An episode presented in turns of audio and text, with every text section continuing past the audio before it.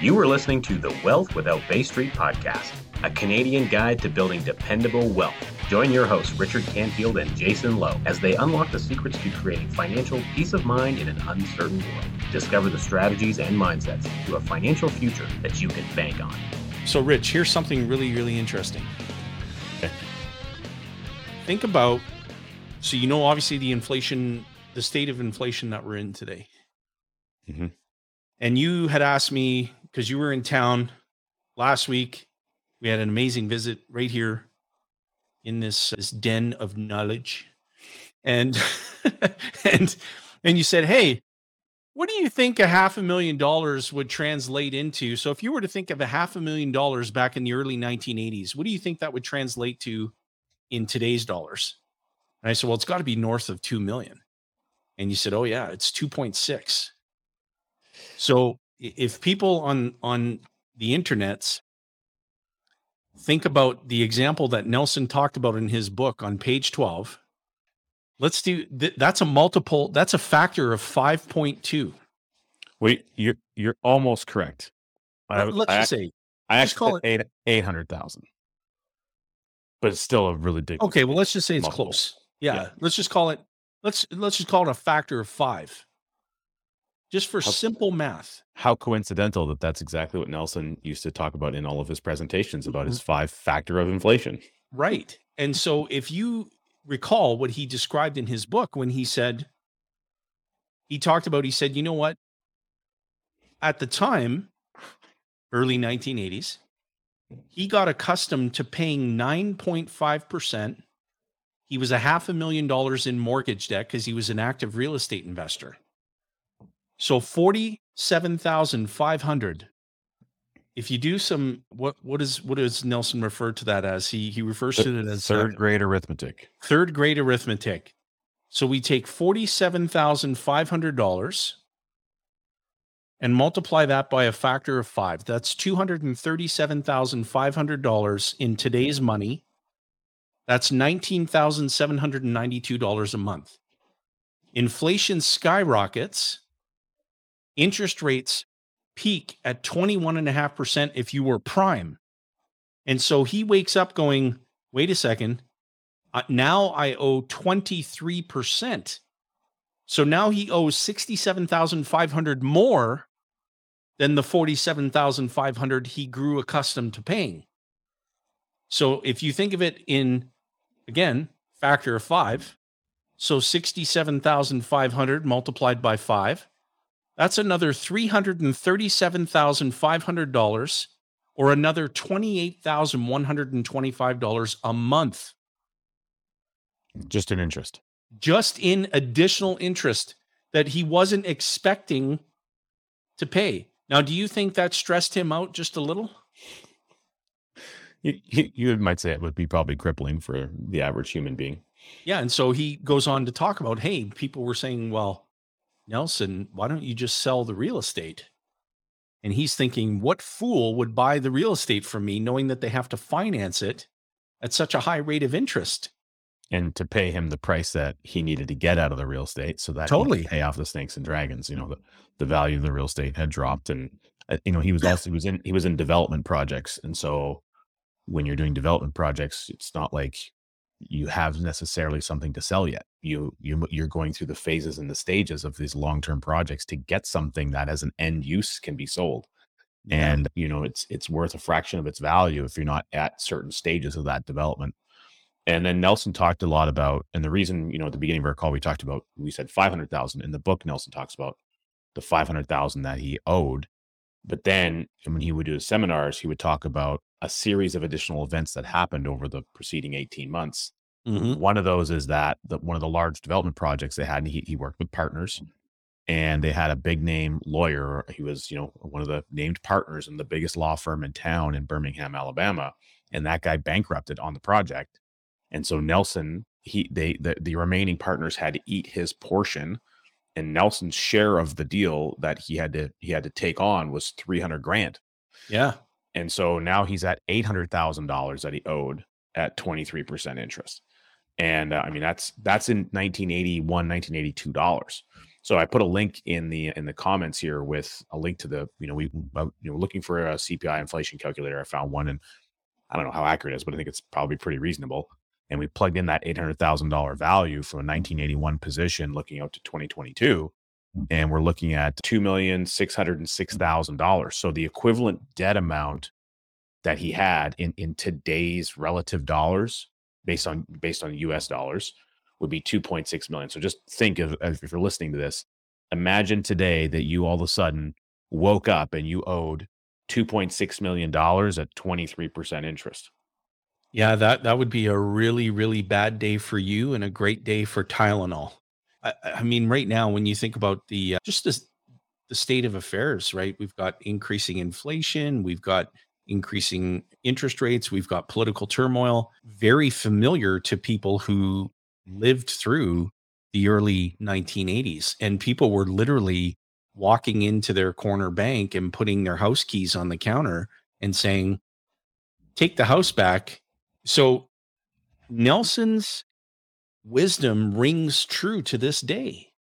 And he knew that he had to get rid of the snakes and dragons as he referred to them as and he had every option available to him including filing an assignment in bankruptcy. That is something that he could have chose to do at that time. And so going back to to what Nelson had gone through, he said, "Look, I could have filed an assignment in bankruptcy. That that it was my privilege to do so." And he chose not to go down that path. And not only did he get rid of the snakes and dragons in a 13 year window, mm-hmm. but he also took care of that attorney's share of the deal that you just described earlier. And that gave birth to he he didn't realize that the solution to the problem was right there in front of him. He owed all of this debt at 23% interest and he could borrow from the life insurance companies because he already had accumulated a system of policies up to that point in his life. He just didn't realize that that tool was the solution to his problem and he could borrow money in the form of policy loans at eight to eight and a half percent. So again, doing some grade three arithmetic, it didn't really take him too long to figure out that he had the solution right there. And mm, mm, the problem was he didn't have enough because he hadn't been putting enough premium in. Bingo. So his, his real epiphanous moment was like, I can get myself out of this meth. The, the, issue is I need to dramatically increase the amount of right premium because, eh dollars I'm depositing to create the capital necessary to do the, it. Yeah, the analogy that he used more was he said if you if you put pennies in a jar and you look inside that jar, all that you have access to is pennies. If you put dollars into the jar and you look inside that jar, all you have access to are dollars. And so when he looked at the size of his insurance program at that time and the money that he was putting in, it would have been easy for people to say to him, Well, Nelson, all that you've got is a penny in your deal.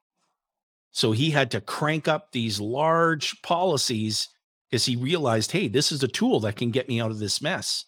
And my money has to reside somewhere. So why don't I build my own warehouse of wealth while I'm simultaneously getting rid of all the snakes and dragons in my lifetime. And so, if you haven't had an opportunity, if you're watching this uh, live or if you catch the the replay replay later, just go back and read how the infinite banking concept got started. And I want you to think about the current state of the union that we're in right now here in Canada. And a lot of this is going to ring familiar. Well, and, I, I posted in the in the comments too another link to this uh, same like inflation site, and I just adjusted the numbers. And I was thinking about you know as we were about to go live today, Nelson in his seminar he would talk a lot about his state farm policy. So he got a state farm policy in 1959. His yep. brother sold it to him, and his premium was 390 398 dollars and twenty cents a year.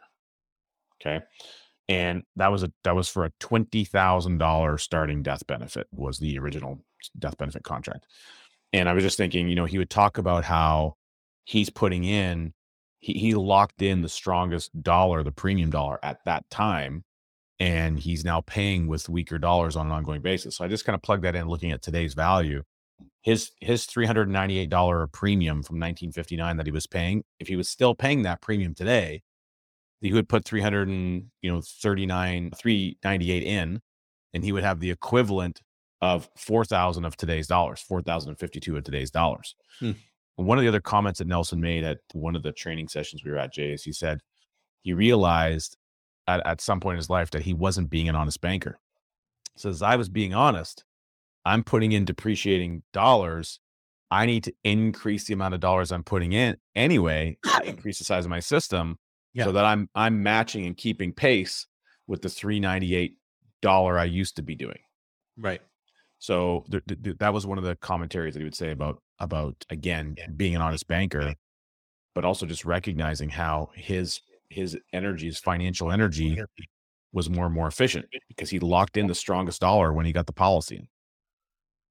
Yeah. And not to mention, and he he shared the example of, you know, uh, when he contacted State Farm and he said, Hey, you know, these annual dividends that I've been putting back into the policy to purchase more paid up additions, which all of our clients do, thank goodness. He reached out to State Farm and he said, I want you to change the dividend election I want you to start sending me a check. And the checks that he were was getting, the dividend alone was larger than 10 times his annual premium. So talk about what you just described around the strength of the dollar at the time when he started the policy back in the uh, you know late 1950s and then you fast forward to 2008 2009 2010 11 and so on and that just the annual dividend alone was more than 10 times the premium that he deposited into the policy. I have those checks up if you want me to bring them up. And and there there isn't if you were to look at this logically, you go back to this attorney that he was talking about in his joint venture, his real estate deal. Let's also talk about one other thing, Richard. There that uh, and it may have in fact been that attorney Nelson tried to describe the process of becoming your own banker. And the attorney not only didn't implement that in his own life, but he borrowed money from Nelson to finance an airplane. And so Nelson said, I used the payments that this attorney was making to me every month to go and do the very thing that I was trying to convince the attorney to do for himself. So he took that stream of payments and went and purchased another policy. Exactly what he was trying to convince the attorney to do. And from that moment forward, he said, I'm no longer in the convincing business. A person's either going to catch this and realize that infinite banking concepts is the solution to the problem, or I don't have a prospect to work with. I'm not going to try and convince somebody that this is what they should be doing. And that's what led him to that philosophy of infinite banking concepts is more caught than it is taught. And that is just so true. And it rings even truer to this day with the current stated union that we're in because people are connecting with us every single day at an ever increasing rate. We're saying, we've been stalking you guys on the YouTubes and the Facebooks for months now.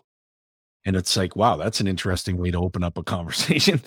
and then we really believe that this is something that we need to be doing. And we've been looking for this. Mm. We just didn't know exactly what it was that we were looking for. But believe me, this strikes us as the right thing for us to start doing now. That's someone who's caught it. That's someone who's caught it. Well, and and Nelson would say, you know, he would ask people, people, people would ask him, especially advisors, that ask him the question like, "Hey, Nelson, how do you how do you strike up the car? How do you get someone interested to learn more about this?" And and Nelson was like, "Well, do you ever have the gut feeling there's something fundamentally wrong in the financial world we live in? Give me give me 20 bucks and read this book. That's exactly how we do it. Give me 20 bucks and read this book. and so we have we have we have you know we have people and we we just had a great interview podcast interview with Monty uh, talking about the Smith maneuver and he's he's really amped up and excited about IBC and incorporating these two you know incredible financial concepts and integrating them into his life and it's going to be yeah. a great episode when it goes out live but he was really pumped about IBC and, and sharing that message with his immediate family and, and his friends and associates. and sometimes it, it's hard to do that because our excitement and our exuberance kind of like can be can can be almost overbearing to a point when we get really excited about something and you know nelson really believed that you know give people an opportunity to come to it at their own schedule Yeah. plant a seed with them give them the opportunity but really ask that question do you ever have the gut feeling something's fundamentally wrong in the world that we live in and if that is true then are you willing to take a couple hours maybe three uh, whatever three hours out of your life and learn something about it? And if they say yeah i say great i got a book for you. I'll send you a copy of the book or hey give me you know adjusting for inflation and and the uh, exchange rate differential give me 30 bucks and i'll get a copy of this book in your hands because or at a, at a five factor yeah get just give me a hundred bucks and go ahead and read the book. I want to share something with you and again it's from page 12 of nelson's book and nelson goes on to say lastly it was strongly influenced by my experience in the real estate business right? And he from the timber industry that he was in and he said you know timber is a form of real estate right? As well as the land in which it grows and he talked about how he's been around real estate for all his working life. He developed a strong interest in the subject. And he said, if you read these books on the subject of real estate, the central message is not about real estate at all. It's about the magic of leverage. Essentially, they all say buy some real estate, borrow the money to pay for it, because you're always dealing with borrowed money. You either borrow money and pay interest, or you use your own money and give up the interest that you could have otherwise earned. Pay interest for a while and then sell the property. All you have given up is the interest you paid out. Wow, that leverage is wonderful. That's all true as long as things are going the way the financial geniuses describe it. But they never tell you what happens when the lever goes the other way. And the lever has gone the other way. And so the bottom line is, and we keep talking about this, and I was on an amazing uh, podcast earlier today, More to Life uh, podcast with with Adrian Penozo. I hope I Adrian forgive me if I didn't pronounce your surname properly, but uh, got interviewed on a great podcast and we were talking about the circumstance that people find themselves in right now. Getting access to capital was ridiculously simple 7 months ago. Getting access to capital for high cal- caliber opportunities is not so simple today. And the snakes and dragons, as Nelson used to refer to them as, they're having the borrower jump through even more lengthy, nosy credit applications, all of these hoops that you need to jump through to gain access to someone else's pile of money. And you've got all these people pontificating that infinite banking concepts is such a brilliant thing now. And we we didn't hear anything but crickets from those folks 7 months ago. Here's the deal here's the deal the process of banking never stops. It just keeps going on no matter what's happening with interest rates, no matter what's happening with taxes, no matter what's happening in the real estate cycle, no matter what's happening in the economy. The process of banking continues no matter what. And you and I have been sharing for years, talking about in our 15th year, uh, uh, describing this process and saying, listen, this has nothing to do with addressing the yield of an investment. A fatal error in thinking is that infinite banking has something to do with interest rates, which it doesn't. This is all about how you go about financing the things you need in life, which can certainly include real estate investing or business equipment or vehicles or property, whatever it is that you need to finance throughout your lifetime. But the, the fundamental truth is that someone and some organization must have control over a pool of money that must flow at a cost to meet someone else's need. That will never stop. And so, how much of that function do you want to control as it relates to your needs? Because presently, you're abdicating 100% of that opportunity and responsibility to someone else. And you're enriching someone else. and so, when do you want to stop that? Do you want to wait until interest rates peak at 21.5% again? You want to wait until tax rates go up to 800%? Stop penalizing yourself and start taking control of this function. Because my goodness, what a peaceful, stress free way of life it is. When, when you and I first got started in our journey, we weren't dealing with soaring inflation. We weren't dealing with skyrocketing interest rates. We weren't dealing with political turmoil. And you you have all those ingredients as part of our day-to-day reality now i'm not losing a wink of sleep. Clients are calling me every day going this is the only asset on my balance sheet that keeps going up.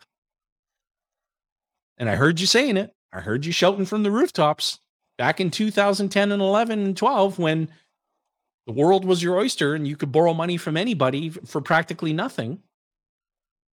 And now this is a reality. And haven't had a single client ever call us yet to say, "Gosh, I'm really frustrated that my asset keeps going up in value every day. It's really bothering me, and I need some counseling to to deal with that because everything else is going up and down, up and down, up and down, up and down, and this thing just keeps going up. What on earth is going on?"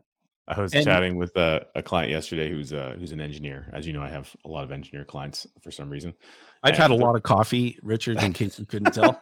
and so it's like I'm talking at 600 miles an hour, and anybody tuning in on the Facebook Live is going, "Slow down, buddy! Like, have another Starbucks here." well, well, the the good news is because it's live, they can't kick you up to like two x speed. But when right. we get to recording, they can do that. Anyway, I was on this conversation, and he was like, he was telling me, "Yeah, and I that's what I do. It's my routine. I come, you know, I come down, I get into my home office, I I have my coffee, I do this, I log in, I." I check my policy values, I update my tracker, I I smile ear to ear because my cash went up overnight and it's something just it just really sets my day up. so so you know he's using the fact that in the knowledge and the verification that his values went up overnight to like to give him a morning boost and it's yeah. like wow that is an interesting thing i've never really heard before and i really like that it's like what a way to start your day and uh, you know, you're talking about you know mentioned you know real estate, and again, what what are the all the gurus and what they've been saying. Well, Nelson says it right on page 85, which is again one of my favorite pages of the book. And in point number five, he says wealth has got to reside somewhere. Where would yeah. you prefer to have it reside? Real estate? Question mark. Well, take a look around and see what happen happens when one needs liquidity. Real estate is very much a frozen asset. And he's referencing what you mentioned earlier, that that point in time where he had a bunch of asset based real estate, but he couldn't really get rid of it. And and the market shift was so dramatic, there was nothing he could do to exit. And and what comes up for me as I as I read this and I think about this is uh you know, there's a lot of people. I've been talking to people recently in the last couple of months. They have pre pre sale condos, pre construction condos that they've they've got into deals on, mostly in the Toronto market space. And yep. you know, they signed contracts to get into these deals six years ago, five years ago, three years ago. Yep. And a couple of them are, are coming up for possession. of course, six, seven months ago, they were looking at exiting and having a pretty good multiple of their exit. Now, if they're exiting in say February, they're probably still going to be doing pretty good. They're going to walk out profitably, but not not as profitable. And if they have to close on the deal and they're not able to sell the deal or get or assign it or get rid of it right away and they have to close, their entire financial picture on debt servicing has changed so their ability to even go and get the financing that they would have had no problem doing five years ago, they might not even get it.